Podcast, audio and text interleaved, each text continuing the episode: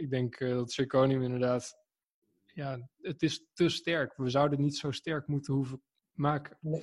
En, en, en ja, ik vind dat je daar wel een mooi punt aan haalt. dat het als, als een soort, ja, een soort, ja, oplossing is voor, voor tandheelkunde die misschien niet helemaal goed is uitgedacht. Ja. Het is eigenlijk weer een, een, een, deur dicht spijkeren die eigenlijk gewoon volledig vervangen had moeten worden. Dus eigenlijk de, de, oplossing aandragen, uh, symptoombestrijding in plaats van oorzakelijk aanpakken.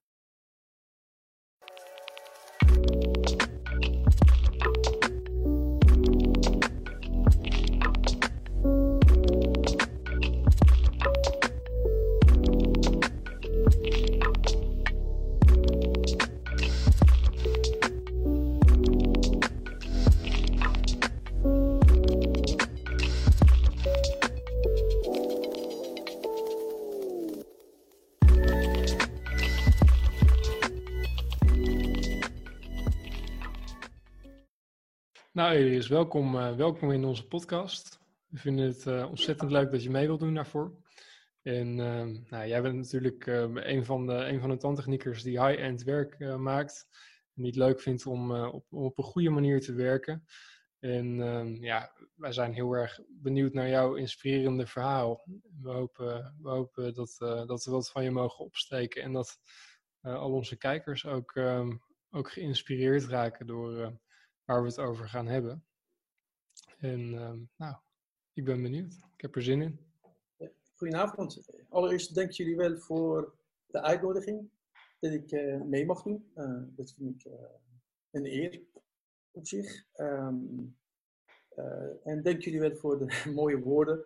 Ik, ik, ik, ik denk dat ik nog heel veel moet leren en heel veel moet doen. En, um, inspiratie is eigenlijk ik ben perfectionistisch. Iedereen, eh, ik denk dat iedereen toch een beetje perfectionisme in zich heeft. bij de ene is het uh, uitgegroeid en, en, en tot een bepaald niveau gekomen dat die persoon ziet dat hij niks kan. En bij sommige mensen is het zo dat ze denken van ja, dit is het en zo ben ik tevreden mee en dat ga ik doen. Dus bij mij was het zo dat ik, um, ik ben eigenlijk kunstenaar. Vanaf kleins af uh, was ik aan tekenen, schilderen en, ik was bezig met vormgeving. En, en, en ik wilde ook artiest worden. En uh, ik weet nog heel goed dat ik vroeger ook een tekening maakte en ik bleef daaraan werken. En op een gegeven moment zeiden mijn ouders van, wanneer ben je klaar met deze tekening? Ik weet het niet. En dat, dat komt, dat zie ik nu terug. Um, laat het zo uitleggen. Op het moment dat je iets heel goed wil doen, heb je veel informatie en kennis en uh, ervaring nodig.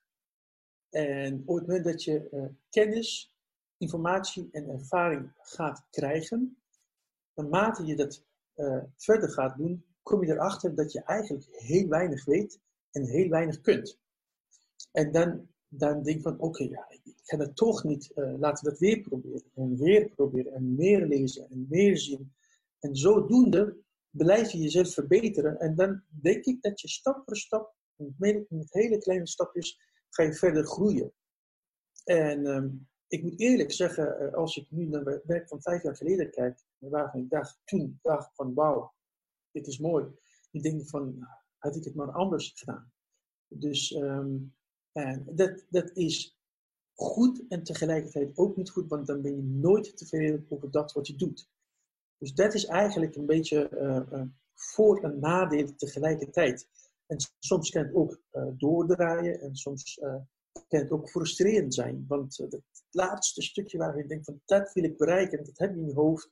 Maar in de werkelijkheid kan je het niet inhalen of behalen omdat je afhankelijk bent van heel veel factoren. Dat, dat kan frustrerend zijn. En de frustratie neemt toe op het moment dat je met iemand of met paar mensen samen gaat werken. Hoe groter het team, hoe moeilijker het wordt. Want dan ben je afhankelijk van de kwaliteit van iedereen. En diegene die, laagste, die de laagste kwaliteit heeft, die neemt de hele kwaliteit van het hele team naar beneden. Dus dat, dat is het eigenlijk. Dat je ook in de, in de team kwaliteit goed moet werken. En dat is ook eigenlijk uh, mijn hele filosofie van cursussen geven, zoals jullie weten, ik geef hele cursussen, omdat ik denk dat één iemand moet de kwaliteit omhoog trekken. Ik probeer het op mijn manier te doen. En ik denk dat iedereen zijn eigen kwaliteit heeft. En als iedereen uh, vrijgevend is om zijn kwaliteit, zijn stukje weg te geven, ik denk dat we heel ver komen. En wat ik tegenwoordig zie is dat uh, niet iedereen dat doet. Want ik weet zeker dat iedereen wat heeft. Dus nogmaals, ik denk als iedereen zijn kleine deel waarvan hij denkt van dit beheersen, als, als hij of zij dat doorgeeft of meegeeft aan andere mensen, dan kunnen we samen groeien. En dan wordt het, het hele team sterk. Ja, dat is wat ik heel bijzonder vind. Uh, is wat je vertelt, is een, uh, is een, een, een, kwaal wat, wat heel veel voorkomt bij, bij heel veel artiesten. Ik vind het sowieso leuk dat je het aangeeft uh, als het gaat om tekenen en schilderen. Ik denk dat het is waar Freek zich 100% in, in kan vinden en zal herkennen. Ja. maar met muzikanten werkt dat eigenlijk een beetje hetzelfde. Hè? Want op het moment dat je in een, in een opnamestudio zit en je bent bezig met een nummer schrijven, dan wil je altijd dingen blijven toevoegen en toevoegen en toevoegen en toevoegen tot het punt dat je op een gegeven moment uh, dat de studiotijd op is. En dat is ergens is dat altijd een soort van zwaard van Damocles wat erboven hangt. Want dan is het in één keer klaar. En dan moet je het dus doen met het werk wat je, uh, wat je hebt.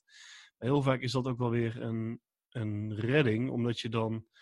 Um, ja, dat, dat is jouw moment. Dat is je paaltje. En op het moment dat je dat paaltje niet hebt, blijf je natuurlijk maar doorgaan.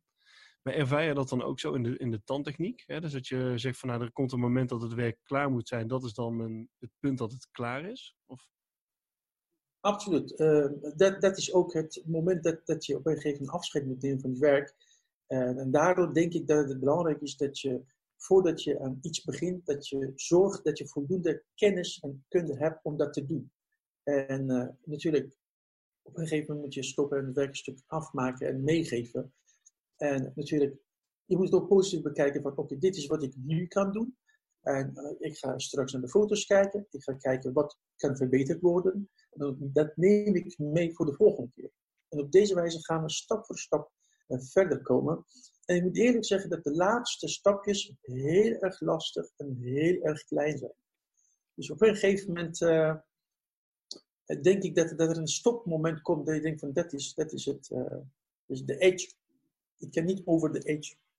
Dus eigenlijk is het, zou je dan kunnen zeggen dat, uh, waar voor heel veel mensen misschien dat, dat stopmoment, hè, de, de inleverdatum van een essay om het zomaar, of een werkstuk, om het zomaar te noemen, dat dat dan misschien wel weer je, je redding is, of niet? Ja, ja, precies. Want anders blijf je eraan werken. Ik merk het nu bijvoorbeeld, ik heb uh, twee grote werkenstukken waarvan het op stop uh, is gezet. En ik ga toch, toch aan, aan vormgeving werken en oppervlaktestructuur aanpassen, ondanks dat het eigenlijk uh, goed is, voldoende is. En toch denk ik van kleine dingetjes erin brengen. En niemand gaat het zien natuurlijk. Dat doe ik voor mezelf. En ik, ik zie dat ik geen afscheid daarvan kan nemen. Als een patiënt bij mij zou komen, dan zou ik het passen. Uh, aan de patiënt laten zien. En als ik groen licht krijg, kan ik het afgelanzen, afpolijsten, mechanisch polijsten en uh, reinigen, desinfecteren en meegeven. Dus omdat ik, uh, omdat ik het werkstuk nog op mijn tafel heb staan, ga ik toch eraan sleutelen. Ja, precies. niet afblijven. nee. nee. Hey, want wat, uh, maar dat komt heel vaak uh, voor, hè? Nou, niet heel vaak, dat komt eigenlijk voort uit een soort van uh, creatieve drive of passie die je dan hebt. Dus nou goed, dat hoef ik jou niet te vertellen als het gaat om het maken van een, een lezing bijvoorbeeld. Ehm, ik zal je een voorbeeld geven. In, in de carnavalsweek, ik kom uit Den Bosch, daar wordt carnaval groots gevierd. En ik plan altijd de week na carnaval uh, vrij. één om een beetje bij te komen, maar ook twee om de dingen af te maken. Uh, als het gaat om cursussen, lezingen. En dan heb ik namelijk alle tijd van de wereld. En dan kan ik het lekker rustig aan doen. En wat ik dan nu afgelopen jaar heb gemerkt, is dat ik in die week, uh, waarin ik eigenlijk alle tijd van de wereld had, totaal niet daaraan toe kwam. Omdat je dan net dat creatieve, die creatieve spark mist of zo. En dat ik letterlijk een week later, waarin het werk gewoon weer begon, op een zaterdagavond om half elf op de bank, uh, begon met iets of een ideetje kreeg. En vervolgens tot half vijf s morgens alleen maar bezig bent om in die drive, in die creatieve schoen, zeg maar, daarin door te gaan. Waar, waar, komt, jou, waar komt die drive bij jou vandaan? dit is een, hele goede en complexe vraag. Uh, want het is, het, je, bent, afhankelijk van zoveel factoren. Uh, je hebt iedere dag inspiratie nodig. Je hebt uh, iedere dag een doel nodig. Ik werk alleen. Dus ik heb niemand die meekijkt en zegt van ja, ik zou het zo doen of zus doen. Dus ik, ik moet eigenlijk mezelf blijven corrigeren of helpen. wat ik meestal doe is dat ik, ik heb een, een map van uh, foto's. En dat zijn foto's van natuurlijke elementen die ik van patiënten heb geschoten. En die bekijk ik iedere ochtend. Dat is mijn uh, ritueel. Als ik mijn computer aanzet en ik weet dat ik vandaag moet bakken, dan kijk ik eventjes er doorheen. Natuurlijk, ik heb de DST gedaan, ik heb de wax ook gedaan. De patiënt heeft groen licht gegeven over een bepaalde vormgeving. Uh, maar goed, de vormgeving wat patiënten zien is veel kleiner en beperkter dan dat wat wij zien.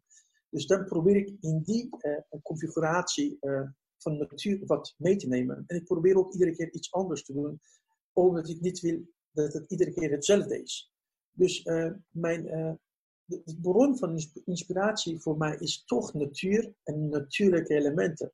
Dus mijn advies is ook dat je, dat zeg ik altijd tijdens mijn presentaties uh, is meestal voor technici. En de eerste vraag is van wat is het grootste uh, uh, verschil tussen tandarts en technicus? En dat is ook een vraag voor jullie. Wat zouden jullie beantwoorden? Wat is het grootste verschil tussen tandarts en technicus? Goeie vraag, hè? Ja, dat is een goede vraag. Freek, je mag het voor mij beantwoorden. Ja. Nou ja, en tegelijkertijd is het heel erg simpel. Oké, ik, ik geef het antwoord. Het is interessant. het grootste verschil is dat tandartsen iedere dag in de mond kijken. Ze zien iedere dag de natuurlijke vormgeving. Ze zien de, iedere dag natuurlijke opalescentie, transparantie, vorm, uh, occlusie. Technici zien eigenlijk heel erg weinig. Ze krijgen gipsmodellen, soms foto's die qua kwaliteit niet goed zijn. Dus de informatie die een technicus krijgt om iets te gaan maken die op echt lijkt, is heel erg beperkt en klein. En dan wordt er toch verwacht dat hij of zij iets maakt die minimaal natuurlijk eruit ziet. Onmogelijk. Dus het grote verschil is dat jullie heel veel in de mond kijken en wij niet. En wij moeten het maken. Dus we moeten die informatie krijgen. Als we die informatie niet krijgen, moeten we het zelf gaan creëren. En dat is met fotografie. Dus je moet goede foto's schieten en iedere dag naar foto's blijven kijken om de natuur te begrijpen en daarop te kunnen nabootsen. Dus natuur is mijn allereerste inspiratie. Hey, maar je zegt ook iets anders heel moois, vind ik. Uh, dat is namelijk dat je zegt van ik probeer altijd wat anders te doen. Uh, is het dan omdat je dat probeert de patiënt iets karakteristieks mee te geven? Iets wat dan van, van die patiënt eigen is? Absoluut. Uh, een hele goede vraag. Als we kijken naar de studie van Jan Heito en zijn twee boeken, Anteriors, hij begint heel erg mooi met gezicht, dus facial analysis, dentofacial analysis en facial analysis. Uh, dus alles heeft met alles te maken. Dus configuratie van het gezicht, vormgeving van het gezicht, uh, vorm en dynamiek van lippen en dan dat in de tanden. Uh, en als we dat bekijken, net als vingerafdrukken, net als DNA, iedereen heeft toch zijn eigen bepaalde vormgeving. En daarom is het belangrijk dat we de vormgeving over het algemeen herkennen. Van hoe ziet bijvoorbeeld zenit bij vrouwen eruit? Hoe ziet de configuratie van centrale pupil bij mannen en vrouwen? Hoe ziet het eruit bij verschillende leeftijden? En als we een, een algehele informatie over de, bijvoorbeeld configuratie van uh, centrale papier hebben, dan weten we ook van, oké, als ik een werkstuk maak, ik heb een patiënt van 40 jaar oud, hoe zal het natuurlijk eruit zien? Dus nogmaals, we moeten natuur goed begrijpen, goed bestuderen en proberen zoveel mogelijk, uh, mogelijk informatie daaruit te halen.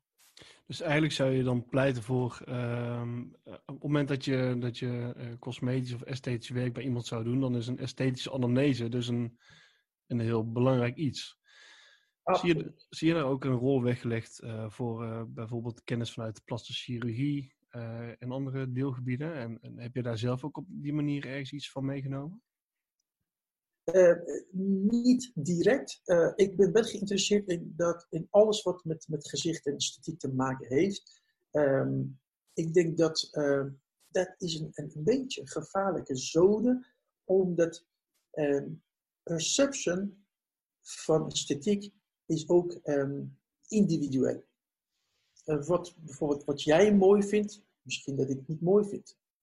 En perception van esthetiek uh, verandert ook in de loop van de tijden. En dat heeft ook te maken met cultuur en groei van cultuur.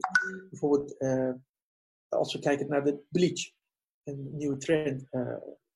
tien jaar geleden, bleach bestond bijna niet. En tegenwoordig wordt alleen maar meer gemaakt en gedaan. Als we kijken naar botoxbehandeling. Vroeger was het echt noodzakelijk. Tegenwoordig uh, is het zodanig dat iedereen dat kan laten doen. Dus ik denk dat perception van, van esthetiek en, en, en uh, het hele wetenschap daarvan ook aan het uh, veranderen is in de laatste tijd. Dus er is geen, geen echte regel van hoe moet je het doen en hoe moet je het niet doen of hoe mag je het niet doen. Ik denk dat we toch min of meer afhankelijk zijn van de wens van onze cliënten en klanten. En, en, en, en toch gaan we af en toe mee, ondanks dat we het zelf niet mooi vinden, of niet natuurlijk vinden, of, of niet acceptabel vinden, toch doen we dat. Want dat is ook een deel van de business. En hoe, hoe ga je daar dan, dan zelf mee om? Als, kijk, eh, je zegt, uh, als het inderdaad gaat om, om bleaching en een trend inderdaad, waar, uh, waar veel over gesproken wordt. Hè, van nou, wat, wat is dat nou eigenlijk? Is dat nou, is dat nou echt cosmetiek of is het nou is dat uh, dan toch een beetje zorg? Of, uh, en, en waar moet je dat dan in dat hele zorgstelsel gaan, gaan indelen? Dat is natuurlijk heel erg moeilijk. Um, wat, wat, wat is, ik bedoel, jij ziet de hele dag door mensen die natuurlijk, als het gaat om, om frontwerk en esthetische dingen, ehm, vragen stellen. zie je daar een trend in gebeuren nu of niet? Inderdaad, dat is een hele goede vraag. Bij de jonge generatie zie ik dat er steeds meer toename is aan uh, lichtere en wittere kleur. En dat begrijp ik ook, want als je kijkt naar social media, Instagram, naar Facebook, en ook naar reclames die, die op social media op nationale televisie komen, er is meer whitening, bleken, helderheid, mooiheid. Dus dat, dat wordt ook aan mensen aangeleerd. Want wij leven toch in een uh, kapitalistische uh, maatschappij. Het draait toch om het geld. Uh, het draait niet echt um, om gezondheid van mensen. Dat is mijn mening. Um, en, dus mensen worden toch gestuurd of bestuurd in een bepaalde richting. Het ziet er niet echt. het is niet zo merkbaar dat je zegt van oké, ik zie wel het gevaar. Ik zie wel dat, dat, dat mensen beginnen een andere perceptie van, van, van esthetiek en mooiheid te krijgen. Uh, ik was kort geleden in, in New York en uh, ik moest een bleach cursus geven. En, dus ze zeiden van ja, we hebben alleen maar bleach 1, 2 en 3. Zelfs bleach 4 mogen niet maken, want mensen willen het toch zo licht mogelijk, maar het ziet er niet uit. En hoe kunnen we dat toch mooi krijgen? En mijn taak was om cursus te geven in bleach. Van bleach 1 tot en met bleach 3. En dat het toch mooi en natuurlijk eruit zou zien. Ik zei van, dat is bijna onmogelijk. Ik heb toch in de natuur uh, bleach gezien bij jonge dames. En daar zie je ook bijvoorbeeld verschil in contrast. Dus van cervical mogen wat warmere kleur nemen, initiaal wat heldere kleur. Maar uiteindelijk, hier komt die, uiteindelijk vormgeving is alles. Dus zelfs als je een veneer maakt, of twee veneers of vier veneers maakt, die uh, in bleach gemaakt moeten worden, en je werkt, je speelt met de vormgeving en je beheerst vormgeving, wat is heel erg lastig, dan kun je toch heel veel esthetiek behalen. Dus dan denk ik van op het moment dat we niet meer met kleur kunnen spelen, dan moeten we toch de vorm beheersen. De vorm is altijd nummer één. En krijg je nou patiënten die, die Um, nou, dan heb je één de kleur. Maar er zijn natuurlijk ook patiënten die zeggen: Ik wil eigenlijk van die rechte tanden, net als, net als, um, um, net als uh, Jurgen Klopp of net als, uh, net als Firmino van Liverpool. Dat vind ik wel ja. mooi. Die zijn eigenlijk naar een, die hebben eigenlijk, nou ja, ja ik, ik, vind het niet, ik vind het geen mooi werk. Uh, maar, nee. maar, die, maar, die, maar die patiënten, ja, het zijn hun, het zijn hun idolen. Dus zij willen ook wat zij hebben. Ehm, merk, merk je dat ook bij jou op, de, op, op het lab? Dat, dat patiënten vragen naar tanden die je eigenlijk niet wil maken? Een uh, interessante vraag. Ik heb het gelukkig uh, twee keer mee mogen maken. Gelukkig alleen maar twee keer. En dat zijn natuurlijk mensen die uh, financieel goed zitten. En de meeste mensen die, die financieel goed zitten en, en toch een gek idee van de statiek hebben, hebben ook een bepaalde wil, dat ze het zo willen hebben. En ik bespreek de vorm. Gelukkig werk ik met tandartsen die toch met DST en met uh, uh, werken. Dus de mock is in de mond gegaan. Dus daar probeer ik ook de vorm zo natuurlijk mogelijk te maken. Maar uiteindelijk ben ik afhankelijk van de wens van de patiënt. dus ik probeer de vorm zodanig naar zijn of haar wens te brengen. In de configuratie van natuur dat het ook voor mij goed te doen is. En ik moet eerlijk zeggen dat als je zorgt dat je bijvoorbeeld dat je een uh, sterke driehoekige vormgeving maakt met strakke randlijsten, dat het gauw geaccepteerd wordt. Dan kan ik spelen met de meso- en distale uh, afrondingen, met impressions kan ik werken en spelen. En dan kan ik het toch wat natuurlijker maken. Maar dan merk ik aan die mensen dat het niet alleen maar om rechte incisale gedeelte gaat, maar ook om de rechte uh, Ja, misschien weten ze zelf ook niet altijd wat ze willen. Dat, ook, dat ook. Ja. Nou, wat ik bijzonder vind, uh, is dat je, je hebt het, uh, als ik nu zo'n beetje, ik zet een beetje aantekeningen te maken, maar je hebt het significant vaker over vorm dan over kleur. En dat vind ik, vind ik mooi om te horen, omdat je ehm, de vraag die wij natuurlijk als standaardse vraag krijgen van patiënten, ik wil wittere tanden. En, en terwijl, terwijl de, waar, het, eh, waar het inderdaad, ben ik het helemaal mee eens, waar het heel vaak uh, fout op gaat, is vorm. Als je nou, uh, je zegt van, ik ga dus met mensen de vorm bespreken. Ja, dat vind ik, vind ik ook wel een, iets, iets heel moois. Um, kun je wat voorbeelden geven hoe je dat dan zou doen? Waar je, waar je oplet als het gaat om vorm? Ja, een hele goede vraag. Daar werk ik persoonlijk ook aan mee. Want dat is ook een, een, een, een punt waar, waar ik aandacht moet aan besteden. Uh, ik vraag aan de patiënten van, oké, stel dat ik naam een auto noem. Mercedes. Je gaat niet aan de kleur denken. Je gaat aan de vorm denken, aan de logo van Mercedes. De, vorm, de natuurlijke vormherkenning van, van elementen is iets wat we in ons eh, DNA hebben ik denk dat iedere mens toch een stukje herkenning van esthetiek heeft. Uh, daarna komt ook de wens van mensen. Dus stel dat je, dat je uh, altijd uh, krulletjes he, hebt gehad en nu wil. Dat, dat is altijd zo dat mensen steile haar willen hebben, of andersom. En mensen die wat gelige tanden hebben, of afgeronde tanden, of kleinere tanden, ze willen wat grotere tanden. Dus ze hebben een, een, idee, ze hebben een, een, een wens, maar omdat ze weinig kennis en informatie hebben over vormgeving van natuurlijke morfologie en anatomie, weten ze niet wat ze willen. Komen met een foto van Brad Pitt of uh, Jennifer Lopez. Natuurlijk, dat is iemand die bekend is. Dus iemand die, die, succesvol is. Dus ze denken dat alles toch gerelateerd is met de persoonlijkheid. Het is niet zo. Maar ze hebben een idee en ik denk dat onze uh, taak als standaard technicus is om hun de kans te geven om de verschillende vormgevingen, wat bij hun passend zou zijn, uh, toch te zien. Uh, hier word ik niet rijk van. Als je dat niet wil doen, moet je het ook niet doen. Maar zoals jij ook waarschijnlijk doet, ik maak soms drie verschillende workshops voor één patiënt. Met kleine aanpassingen of kleine veranderingen. En die drie mock-ups gaan in de mond. En de patiënt mag uh, één uur mee in de wachtkamer zitten met familie, kennis, vrienden. En even kijken van uh, welke ze mooi vinden. Soms komen ze niet uit. Dus dan maak ik foto's, maak ik video's. Is heel veel werk. Dat ik gratis doe.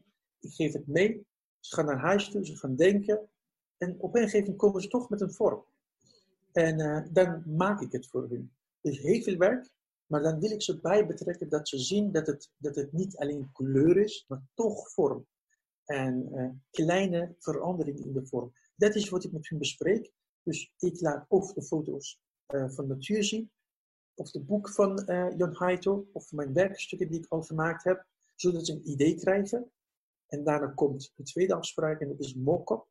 Dan maak je twee, drie verschillende mock-ups. Het gaat in de mond. En 99,9% van de patiënten uh, bij de tweede mock-up hebben een idee van: oké, ik ga voor de eerste of tweede. En twee keer heb ik meegemaakt dat er uh, mensen waren die toch een tweede keer rehabilitatie moesten doen. Ze hebben het in het buitenland laten doen en ze vonden het niet mooi. En nu wil ik hun toch de kans geven zodat ze echt drie verschillende vormgevingen aan de front zouden zien. En toen uh, hebben ze een keuze gemaakt en ze zijn nog steeds gelukkig. Dus dat, dat, dat, uh, daar ben ik blij om. Wat, wat ik me dan kan voorstellen, uh, want dat zei je wat eerder in het gesprek ook. Uh, je bent natuurlijk een, een tandtechnieker die dus ook met de patiënt zelf werkt aan de stoel. Uh, vind jij, ik, ik, weet het antwoord al, maar vind jij dat je eigenlijk dan alleen maar esthetisch echt verantwoord werk kan leveren? Wat bij mensen hoort en wat karakteristiek is, als jij als tandtechnieker die patiënt gezien hebt?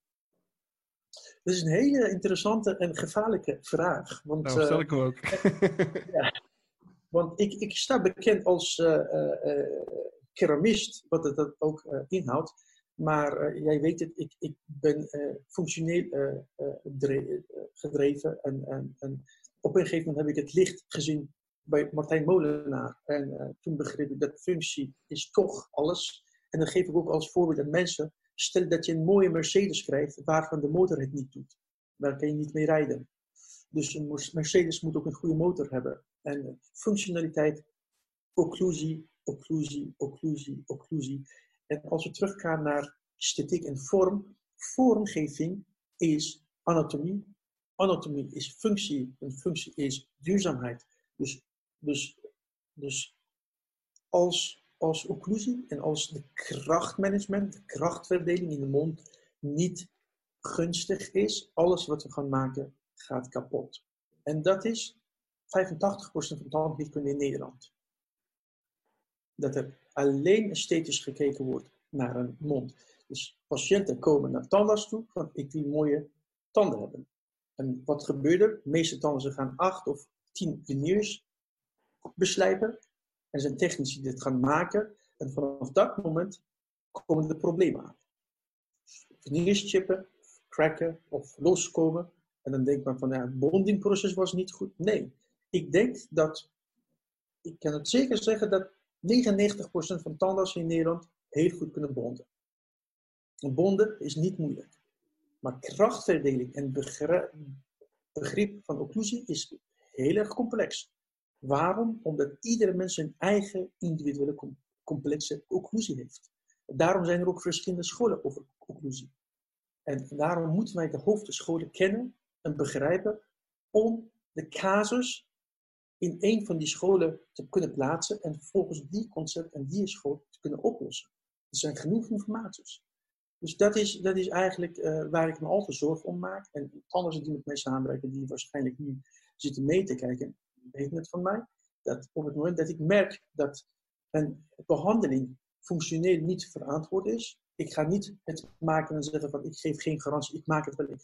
Dat ga ik niet maken, want ik moet het uiteindelijk toch gaan oplossen. En soms weet je van, sommige dingen kan je niet oplossen. Voordat je ortho gedaan hebt, of orthogonatische uh, surgery, en weer daarna ortho, en daarna test drive, of volledige rehabilitatie.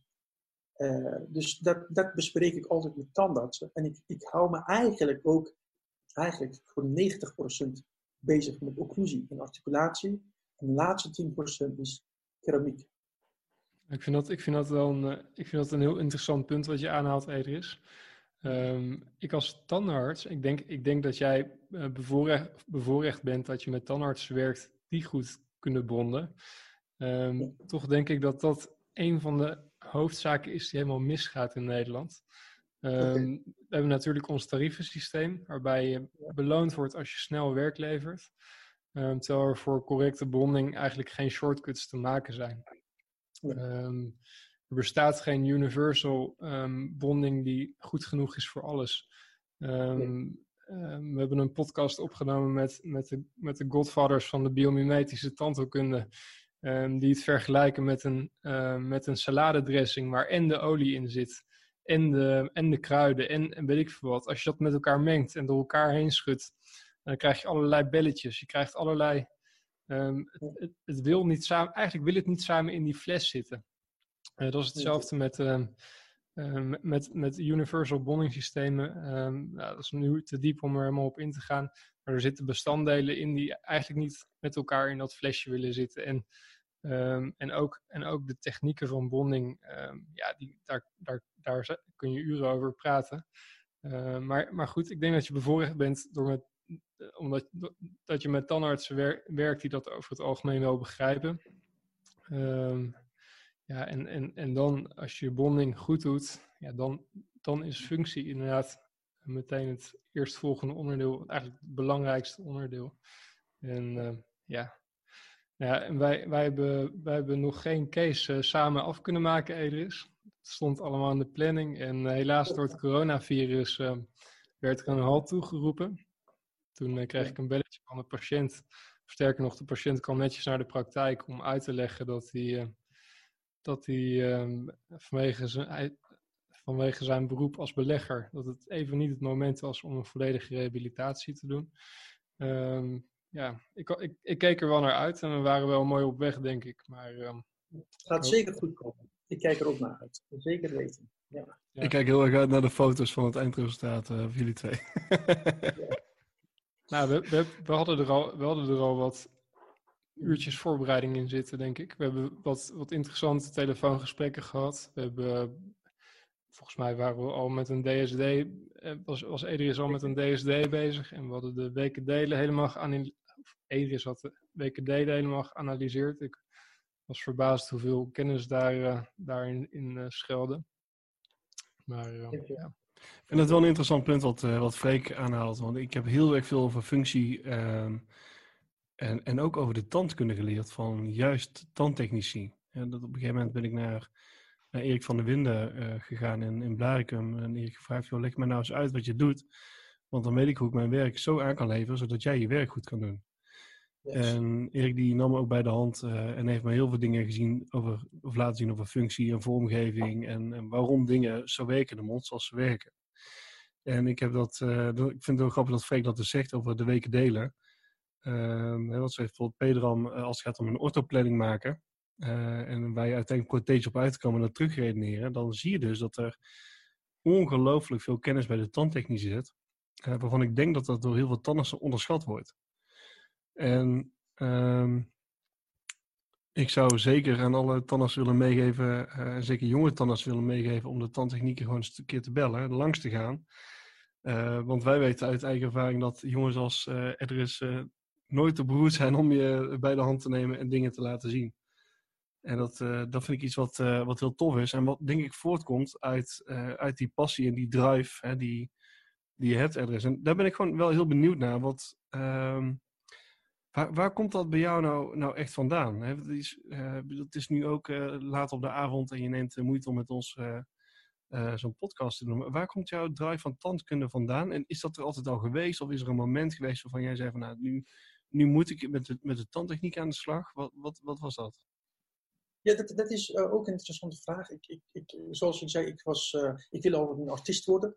Ik wil schilderen en, en, tekenen en grafiek doen en calligrafie. En dat deed ik ook. ongeveer 14 jaar heeft het portret geschetst en getekend. En op een gegeven moment kwam ik naar Nederland toe. En op een gegeven moment mocht ik op bezoek bij mijn oom in Duitsland. Hij is tandarts. We hebben heel veel tandarts in de familie. Mijn oom, uh, mijn neef, twee nichtjes, nog een neef. En uh, dus uh, ik wist toen, ik had geen idee over tandheelkunde en tandtechniek. Ik wist niet wat het was. En op een gegeven moment zei van, ik, ik mocht een week daar blijven. En op een gegeven moment maandag zei van, oké, we gaan gewoon naar de praktijk toe. Ik heb toch niks te doen. Oké, okay, ik ben meegegaan. En ik vond het eigenlijk niet leuk. Ik zat daar, ik hoorde de boor aan de achterkant. En, en, en, en patiënten komen en gaan en het geur van alcohol. Het is, het is, ik hou niet van kliniek. Ik hou niet van ziekenhuizen. En ik dacht van, ja, wat is dit? En ik zat gewoon daar. Ik had geen andere keuze. Op een gegeven moment zei hij van, ik geef ze naar het lab toe om uh, uh, wat kroontjes te halen. En, uh, en de constructie van een lab in, het kliniek, in een kliniek in Duitsland is heel erg gewoon. De meeste klinieken hebben een eigen keramist in de pand. En bij mijn oom was het beneden, dus we gingen naar beneden. Hij heeft de deur geopend en daar zag, zag ik een keramist. Hij was met zijn model bezig en uh, hij had een wat kleurtjes en hij was aan het opdragen. En uh, ik, ik, het was gelijk interessant voor mij. Ik, ben naar hem toe gelopen en zei van, wat maken ze hier? Wat, wat is dat? Uh, hij zei, ik ben keramist, ik ben jetzt auf, aufbauen und das wird eine Krone. Oké, okay ik, ik, ik wist niet wat ik meemaakte. En ik, hij zei van, het is niet alleen maar het pakken daarvan. Hij moet in de mond gaan en hij moet heel erg lang gaan meedoen. En ik dacht mijn god, het, een hele andere wereld ging open voor. Ik kwam terug naar Nederland en ik zei van, ik wil dat gaan doen. En dat was het begin uh, van het moment dat ik uh, geïnteresseerd was. Want ik zag toch kleurtjes, penseeltjes, poedertjes en, uh, en, en vloeistof. En dat was 2001. En toen ben ik eigenlijk gaan tandtechniek doen. ik kwam in een lab in Riederkerk terecht. En ik begon op de gipskamer. Dat was meeste technici. En dat is interessant dat je eigenlijk dit vraagt, want dat is eigenlijk het verhaal van iedere technicus. Dus je komt in een lab terecht en je gaat het kunstje leren van mensen die daar zitten. Of het goed is of slecht is, niemand weet het. En je gaat het gewoon doen. En je gaat dat wat je geleerd hebt tot uiterste perfectie uitvoeren. En toen was het ingipsen van modellen in de articulator. Ik vergeet nooit, ik zag uh, geen eens Facebook in mijn leven. Ik wist niet wat, wat Facebook was. En die tandartsen die daarmee werkten, die wisten ook wat uh, Facebook was. Dus alles kwam bij mij. Ik ging het ingipsen en op de articulator, in de articulator zetten. Uit de oog. Nou, dat ziet er goed uit. En vandaag weet ik van alles wat ik heb ingegipst, was hartstikke verkeerd. En alles wat we toen hebben gemaakt, was hartstikke verkeerd. En weet je wat erg is? We krijgen nog steeds dagelijks partiële modelletjes posterior. En dat, dat, dat, ik, ik krijg pijn in mijn hart, want dan denk ik van, oké, okay, posteriors, waarom, als we kijken in de mond, waarom moeten er zo vaak M1 ehm, en M2's moeten gerestaureerd worden. Waarom? Ze zijn dicht bij de spieren, er zijn heel veel krachten daar. Dus ze moeten uh, langdurig functioneren, mallen. Dat, dat, zijn de meest functionele elementen. Elementen die constant onder druk zitten. En ze, ze, ze, ze moeten gerestaureerd worden. En we vergeten de bewegingen van de, van de, onder, van de onderkaak en, en, eh, en, en, en. Er zijn zoveel informatie die nodig zijn om een, een M1 of M2 te restaureren. En dan wordt een partiële afdruk gemaakt omdat het snel is. Die komt naar het lab toe. Er wordt een kroon gemaakt die 500% te hoog is. Die wordt vervolgens in de mond geplaatst. Patiënt ligt, willen valt daarachter. Dus er is geen beet, er is geen occlusie. Pterygoides lateralis is al uh, die gedeprogrammeerd. Dus de patiënt weet niet wat occlusie is. Feiten dicht, tik, tik, tik. Het is oké? Ja, het is oké. Ze gaan naar huis toe. Vanaf dat moment is er een probleem geïntroduceerd. Door één kroon die verkeerd gemaakt wordt, kan de hele, hele functie en hele occlusie uh, uh, problemen krijgen. Dus als we kijken naar de Seattle-groep, als we kijken naar de studies van Dawson, van Spier, van Tom Kois, ze zeggen van, wees voorzichtig met één kroon. Als je een rehabilitatie doet, heb je vrijheid fouten. Want je gaat de centrale relatie in maximale occlusie in één punt brengen. Maar als je met één kroon aan de slag, slag gaat, dan moet je zorgen dat, dat, dat die kroon de hele anatomie en morfologie en kauwsysteem uh, aanpassen, uh, accepteren. En dat wordt niet gedaan. En vanaf dat moment heb je alleen maar problemen. En Edris, wat vind je dan bijvoorbeeld van, om er heel even naar ons eh, en ik, ben, ik hou me echt niet dag en nacht met onze tarieven bezig, maar als wij één kroon maken als standaard, dan mogen we pas bij twee kronen.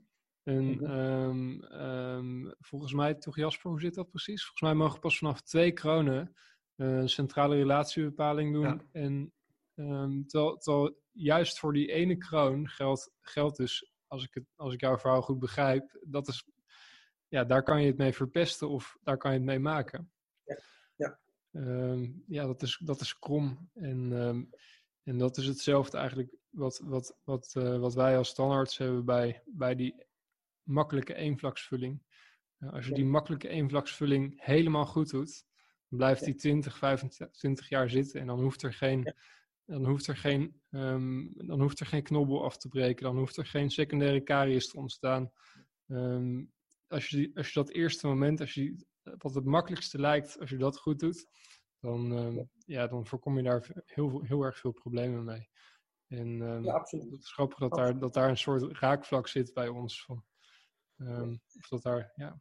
Nou ja, zeker. Want als je dus kijkt naar bijvoorbeeld, uh, want dus als ik het dan zo zou mogen vertalen, Edris, zou je dan zeggen van nou eigenlijk zou je dus voor elke kroon, als je die goed wil doen, als je die optimaal wil maken, zou je eigenlijk overal een Facebook en een centrale relatiebepaling, et cetera, en een deprogrammeren sessie moeten doen. Absoluut, absoluut. Want je moet het zo zien, uh, eigenlijk, uh, je moet een indicatie stellen, dat moet eigenlijk in, in de van iedere tandarts erin gehakt worden. Dat dat je kijkt of er een shift is. Op het moment dat je een shift hebt tussen centrale relatie en maximale occlusie, dat is bij 10, 11 procent van de patiënten, als we kijken naar de studies en de literatuur, dat zijn de risicogroepen. Dus op het moment dat je merkt dat er een, een shift is, dat is een patiënt die s'nachts, op het moment dat, dat, hij gaat slapen, dat thyroïdes lateralis tot rust komt en onderkaak gaat helemaal, dus kaakkopjes gaan helemaal in de fossa. En als in die shift, in die pathway of the shift, een knobbel gemaakt wordt door een technicus, die niet goed geregistreerd is door tandarts, onderkijkt. Pterygoides lateralis komt niet tot rust. Dus die gaat blijven zoeken naar centrale maximale occlusie in de meest, meest dichte verticale dimensie. Dus hij komt niet tot rust. Dus die blijft zoeken. Dus daarom is het belangrijk voor iedere tandarts en iedere technicus om de occlusale patroon goed te bestuderen. Van, heb ik te maken met een verticale kouwer of een horizontale kouwer? Is er een slijtfacetus? Is het parafunctie? Is het constricted envelopable functie? Is het restricted? Is het uh, dysfunctie? In welke occlusale veld zit ik te werken? En er zijn een aantal occlusale velden waar je geen centrale relatie voor nodig hebt. Dus we moeten, dat, dat, ik denk dat het allemaal te maken heeft met weinig kennis eh, of informatie van toch tandartsen die niet weten van bij welke patiënt moet ik wel centrale relatie bepalen en bij welke niet. We moeten kijken of de huidige of fysiologische beet of habituele beet, of het goed functioneert. Op het moment dat je ziet dat er heel veel slijtvasten zijn, op het moment dat je ziet dat er heel veel posteriors gerestaureerd zijn, dat is een patiënt die in een risicogroep zit. Dus dat betekent dat zijn huidige beet niet gezond is. Dat is een ongezonde occlusie. Dus als je een ongezonde occlusie zonder centrale relatie gaat werken, de kans dat die ongezonde uh, occlusie nog ongezonder wordt, is groot. Uh, zou, je zelfs, zou, zou je zelfs zo ver gaan um, dat je zou zeggen, eigenlijk zou een tandarts voordat hij met keramiek begint, met zoiets, met zoiets definitiefs begint, um, hier kennis van moeten nemen? Zou, zou, zou het. Kijk, want, want, want uh, nou goed, laten we eerlijk zijn. Um, Elke tandarts die uit de schoolbanken komt, die begint, begint meteen met zijn kronen te maken. Uh, we weten soms nog, nog net het verschil tussen zirconium en, en, en lithium-disilicaat. En, en laat staan dat ze hier iets van uh, begrijpen nog. Um, nou, ik kan me voorstellen dat als je zo'n zo'n zo'n knobbel hebt die niet die, niet lekker ligt. En je hebt dat in mhm. keramiek of in, in uh, zirconium laten uitvoeren. Dan heb je een probleem. Terwijl als je, het in, met, als je met composiet doet, dan zou je nog kunnen zeggen, nou dan slijpen we dat nog eventjes. Um, en dan, eh, ja. Zeker. Zeker. Ik, ik denk, kijk, altijd, je, je moet in, uh, er zijn twee verschillende denkwijzes. Ik denk persoonlijk dat we niet in materialen mogen denken. Als we in materialen mogen denken, dan ben ik ook heel erg eerlijk de beste materiaal en de beste materiaal voor restauratieve tandheelkunde is toch composiet. Composiet is het beste materiaal. Daarna komen we naar goud toe. Goud is een hele mooie materiaal. Het kan 50 jaar meegaan. Daarna gaan we naar veldenspotting. Een hele mooie materiaal. Zacht. Het kan gebond worden, gekristalliseerd worden. Perfect. Daarna komen we naar lithium-disilicaat pers. Daarna komen we naar lithium-disilicaat kat. En daarna als eind, als we geen andere optie hebben, komen we naar zirconia. Waarom zijn deze materialen gemaakt? Omdat tandheelkunde is niet goed geweest. Dus technici moesten steeds meer sterkere materialen gaan vervaardigen om uh, de breuk tegen te gaan. Dus mm. om occlusale issues tijdelijk te kunnen oplossen. Dus ja. uh, mijn tandartsen, uh, die vragen geen zirconium van mij. En ik maak ook geen zirconium. Want dat is geen oplossing. Nou, dat dus, ben ik met je eens. Ik heb, ik, ik heb, ja, ik heb, ik, heb, ik heb alleen nog maar zirconium. Ik heb, ik heb denk ik, nou, ik heb mhm. alleen zirconium gemaakt in de tijd dat ik eigenlijk niet zo goed wist waar ik, nou mee, waar ik precies mee bezig was. Ik denk dat ik in de, en ik zou nooit beweren dat ik precies weet, precies weet waar ik allemaal mee bezig ben. En ik kan nooit alles weten, maar en ik ben ook nog maar, en ik ben ook nog, en ik ben ook nog, nog niet zo heel erg lang bezig. Maar, um, maar goed, ik denk, ik denk uh, dat zirconium inderdaad, ja, het is te sterk. We zouden het niet zo sterk moeten hoeven maken. Nee. En, en, en uh, ja, ik vind dat je daar wel een mooi punt aan haalt. Uh, dat het als, als een soort, ja, een soort, ja, oplossing is voor, voor tandheelkunde die misschien niet helemaal goed is uitgedacht. Ja. Het is eigenlijk weer een, een, een, deur dicht spijkeren die eigenlijk gewoon volledig vervangen had moeten worden. Dus eigenlijk ja, de, de, de, oplossing aandragen, uh, symptoombestrijding in plaats van oorzakelijk aanpakken. Hey, wat, uh, wat ik me afvraag, uh, Edris, kijk, we, we, hebben natuurlijk best wel vaak uh, over dat misschien kennis bij tandartsen ontbreekt, of dat je op een bepaalde manier van de universiteit afkomt. Wat een hele logische gang van zaken is. Op het moment dat je kijkt naar hoe iemand überhaupt in het leven staat en met dingen in het leven bezig is en met kennis bezig is en het vak bezig is.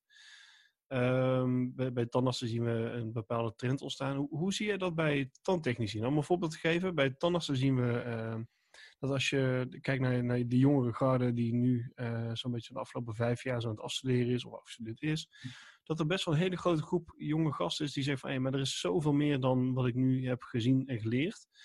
Um, hè, wat niet een disqualificatie is van het onderwijs van de universiteit. Uh, maar meer dat ze de ogen zien en van er is nog veel meer allemaal uh, te doen. Hè, er zijn nog veel meer attracties waar ik, uh, waar ik in kan gaan. Dus die daar heel erg mee bezig zijn. Heel, op een hele leuke manier denken wij met het vak bezig zijn. Hoe zie je dat bij tandtechnici? En daar jonge gasten die nu in het vak en in het land bezig zijn? Dat is een hele, hele interessante vraag. En, en, en dat, is, dat is toch beperkt, want kijk, je moet het zo zien, als standaard of als technicus kom je in een kliniek of, in een lab terecht. Dus de cultuur van die kliniek en lab moet je behartigen. Dus je doet wat tegen jou gezegd Weinig technici of tandarts hebben de, de, kapitaal om vanaf het begin voor zichzelf te beginnen. En natuurlijk, van het begin kan je ook niet voor jezelf beginnen omdat je weinig of geen ervaring en kennis hebt. Dus je moet ergens terechtkomen. Dan ga je de cultuur leren kennen en dan ga je ook in die cultuur werken. Uh, wat gelukkig de laatste tijd gebeurt, is een grote impact van social media. Dat de wereld kleiner is geworden, er is meer informatie, cursussen zijn toegankelijk voor iedereen. Er zijn natuurlijk net als nu webinars. Uh, en ik, ik merk toch over het algemeen dat de nieuwe of jonge generatie meer gedreven is. En ze zijn meer bewust van de kwaliteit of drive naar kwaliteit dan oudere generatie. Uh, ik zie een, een, een, mooie shift nu ontstaan. Uh, wat toch weinig aanwezig is, is, is kwaliteit of kwalitatieve educatie, opleidingen. Dus ik denk dat het daarmee te maken heeft over het algemeen, als we kijken naar de globale problemen in de wereld, problemen ontstaan door onwetendheid.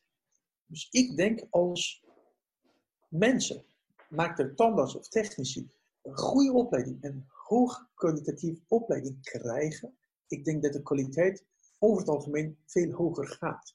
Dus ik denk dat het toch aan het systeem ligt dat kwaliteit van educatie heel erg laag is. Over het algemeen, kwaliteit van educatie van tandarts is hoger kwaliteit van educatie van technisch is lager. En deze twee mensen moeten samen elkaar compenseren om een derde persoon te helpen. Onmogelijk. Ik geloof heilig erin dat een tandarts, een technicus moet gelijke opleiding krijgen. Waarom ben ik zo geïnteresseerd in tandheelkunde? Want als ik niet weet wat jij aan het doen bent en, hoe je dat doet en wat gaat gebeuren in de mond, kan ik geen mooie restauratie of geen, geen echte restauratie voor jou maken. Dus ik moet precies weten wat je aan het doen bent en wat er gaat in de mond gebeuren of in het menselijk lichaam. Om een restauratie te maken die zo goed mogelijk past in deze mens. Dus ik denk dat, dat, dat we daar uh, iets aan moeten doen, zodat er meer kennis en meer informatie gegeven wordt aan jongere generatie, zodat ze niet zo lang fouten moeten maken, zodat ze in een moment licht en denken van, oh, waarom heb ik het vanaf het begin niet zo gedaan? Dus dat, is, dat, is, uh, dat heb ik ook altijd gezegd, dat weet je van mij. Educatie, educatie, educatie. Maar niet zo af van, kijk hoe goed ik ben. Nee, kom met informatie. Deel informatie mee. Doe kruisjestik. Er wordt heel, in Nederland wordt het eigenlijk, eigenlijk niks, niks gedaan. Ja, dat er wordt niks mooi. gedaan in Nederland het mooie van, van um, social media zoals Instagram is dat wel, denk ik, jonge tandartsen heel makkelijk in aanraking kunnen komen met um, mooie tandheelkunde. Um, ja. zo, dus ik denk dat ik de, alle, bijna alle cursussen die ik gevolgd heb, heb ik gevonden op social media. Ik ook.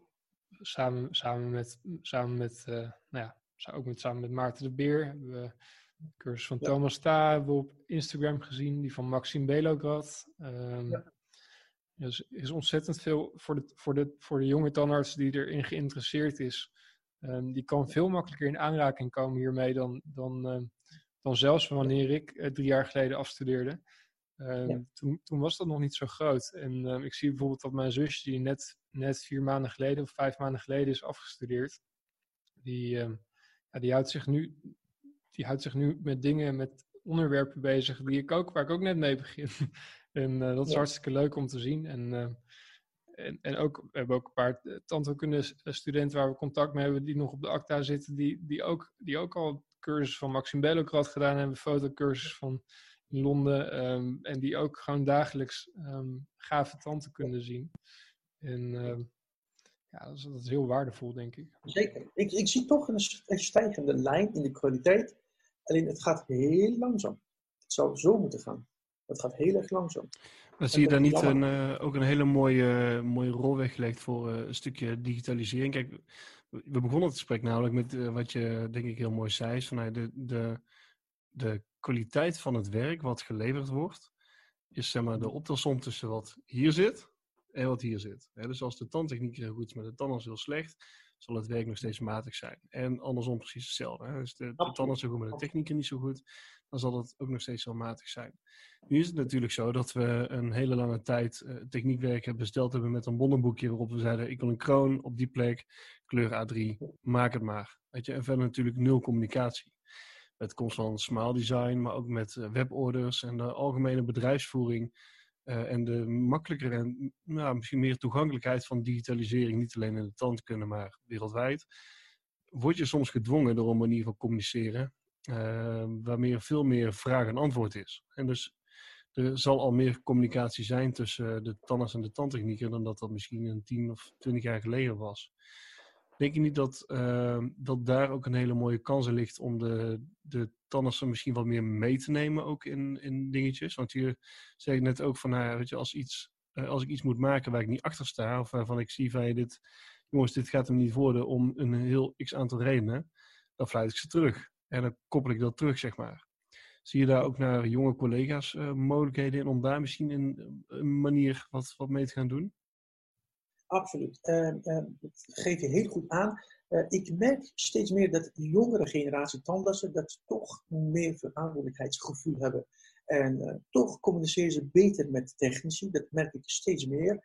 En op het moment dat er een analyse gedaan wordt en de gevaren ziet, je ziet dat, dat je met een, risicopatiënt te maken hebt, dat ze toch heel eerlijk en open met de patiënt bespreken. En, en dat is het moment, dat is het moment, het leuke moment van kennis of uh, informatie hebben of niet hebben. Want je moet eigenlijk niet met problemen naar de patiënt toe komen van, ja, dat is een, een verkeerde beet, zit het niet goed. je kan problemen aankaarten, maar je moet ook onmiddellijk met oplossingen komen. dus en daar, daar zit een beetje met wat probleempjes dat niet iedereen met, met oplossingen kan komen.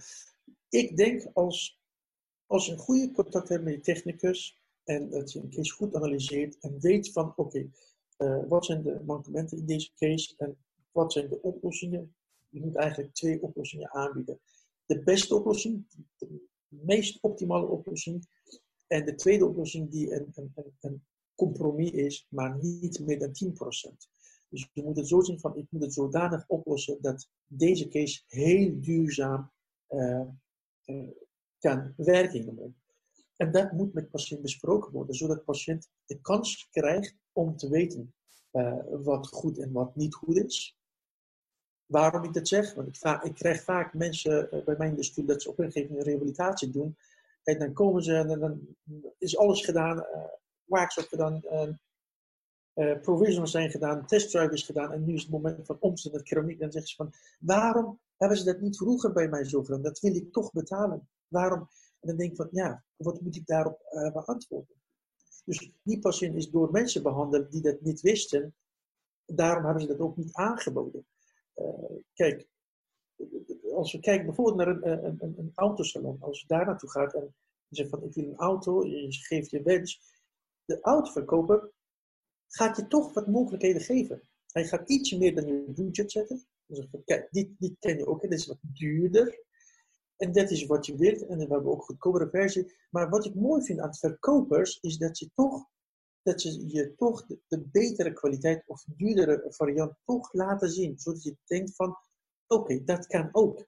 En heel vaak in tandheelkunde doen we dat niet, omdat we toch vanuit de uh, portemonnee van de patiënt denken. Dat is wat in Nederland gebeurt. Dus de patiënt komt naar binnen toe en kijkt naar, zijn uh, uiterlijk en denkt van ja, ik, ik, kan toch niet zeggen van uh, het is een totale rehabilitatie. je hebt ortho nodig, dat gaat twee jaar duren, dat gaat 2.500 euro kosten en daarna moet ik alles beslijpen.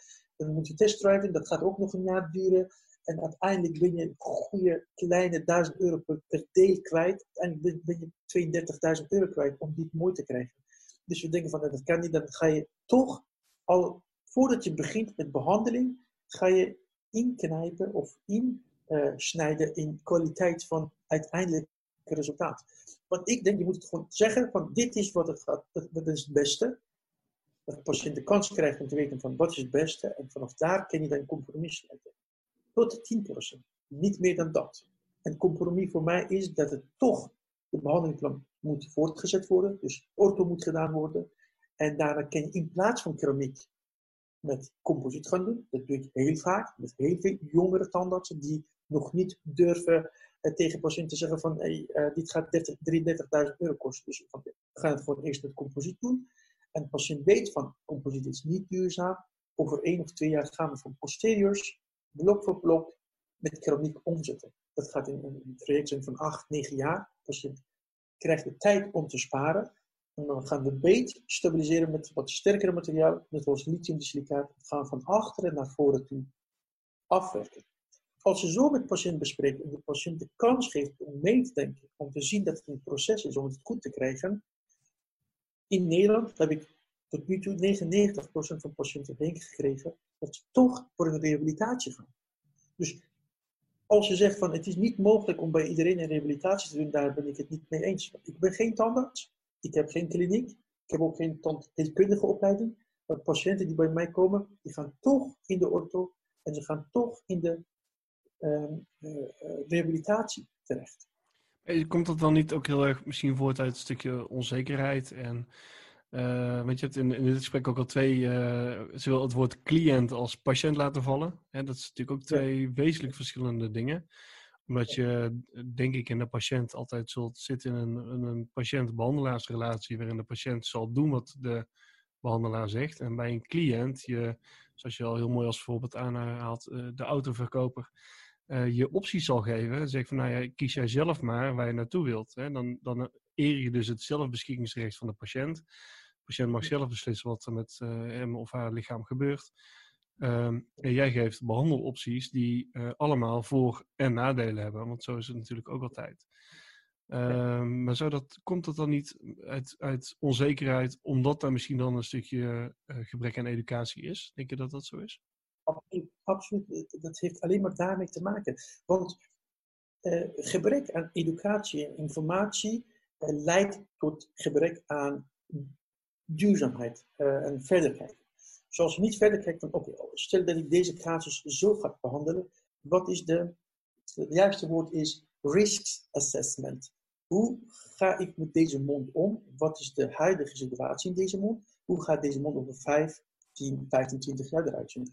En hoe kan ik deze, deze beet gaan stabiliseren en gezond maken door mijn restauraties? En wat zijn de juiste wegen om deze restauratie, deze mond te krijgen, zodat deze mond gezond blijft en gezond leeft?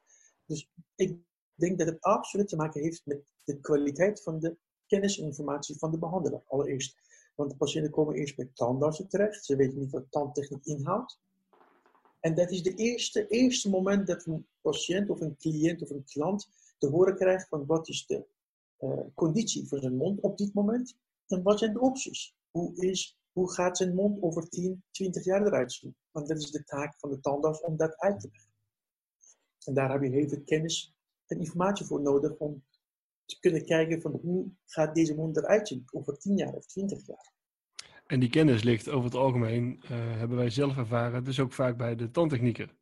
En dat vind, ik, vind ik heel bijzonder om, uh, om dat te merken bij, uh, bij, ook, bij jou, maar ook bij een hoop collega's van je. wat ook de bereidwilligheid is om, ehm, ja, de, zeker mij als jonge tandarts, mee te nemen in, in jullie gedachtegang en jullie keuzes en de dingen waar jullie voor staan van het werk, wat ik opstuur als tandarts en wat wij naar jullie opsturen. Dus dat, dat vind ik fantastisch. Uh, en ik, uh, ik hoop ook ik, dat je um, dat wil blijven doen. En dat je, dat je in ieder geval de, de passie en gedrevenheid waarmee jij het, uh, het vak beoefent en, en uitdraagt naar buiten toe, niet alleen nationaal, maar ook internationaal, dat je dat heel lang gaat volhouden. Um, want ik ben heel benieuwd, Edris, wat, waar sta je over vijf jaar? Wat ga je doen? Dat is een hele goede vraag. Ik, ik, ik, denk, uh, als, ik, als ik het mag zeggen en als ik het mag verdienen, ik wil graag een, een leraar worden. Een goede leraar voor technici en tandartsen. Dat doe ik nu ook, uh, op mijn manier. Maar ik denk dat dat, dat is waar ik naartoe wil.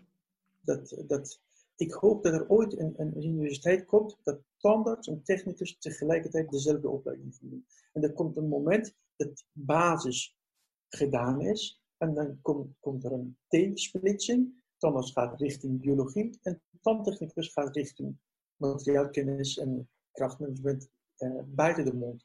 Maar de basis, dat moet gewoon gelijk zijn. Anders komen we nergens. Dus over vijf jaar, uh, dat ga ik op mijn agenda zetten, gaan we dus kijken of er ergens in Nederland, al dan niet wereldwijd, of in Duitsland misschien zelfs wel de, de Rasta University uh, te zien is. Ik zou me zeker inschrijven voor, voor een scholingscursus in ieder geval. Dit is eigenlijk een droom van mij, want uiteindelijk het gaat niet om tandarts, het gaat niet om technicus, het gaat om, om patiënten, het gaat om mensen. En, en ik denk dat we een, een, een hele bijzondere baan hebben. Kijk, het, het, een, een, een souschef van een uh, uh, vijf-sterren restaurant mag ook zijn dat hij hele lekkere gerechtjes maakt. En, dat mensen een jaar van tevoren moeten boeken en komen en voor zo'n stukje uh, eten 300 dollar moeten betalen. Dat is ook leuk, maar wat wij maken is menselijk. Het gaat in de mond van een mens en die mensen moeten beter van worden. De mensen vertrouwen ons, ze betalen ons, komen bij ons. En, en, en, ze verdienen het beste van de beste van de beste. En iedere patiënt die bij mij binnenkomt, ik denk, oké, ik zit nu in de stoel. Hoe ga ik het doen als ik zelf daar in de stoel zit? En dat is voor mij heel erg belangrijk. Tof, ik vind het een prachtige quote om mee, mee af te sluiten. En uh, ik wil uh, je heel erg danken voor je, je openheid en de manier en de, de, passie waarmee je, waarmee je vertelt. En de, de, fonkeling in je ogen op het moment dat je even teruggaat naar de jaren waarin het allemaal begon. En de fonkeling in je ogen in de, de, jaren die misschien te wachten staan naar misschien wel de Edith Rasta University. Uh, dankjewel dat je, dat je onze gast wilde zijn. En, uh, Dank jullie wel. We wensen jou het, uh, het allerbeste. Ja, dankjewel. ook. Hey, fijne avond nog.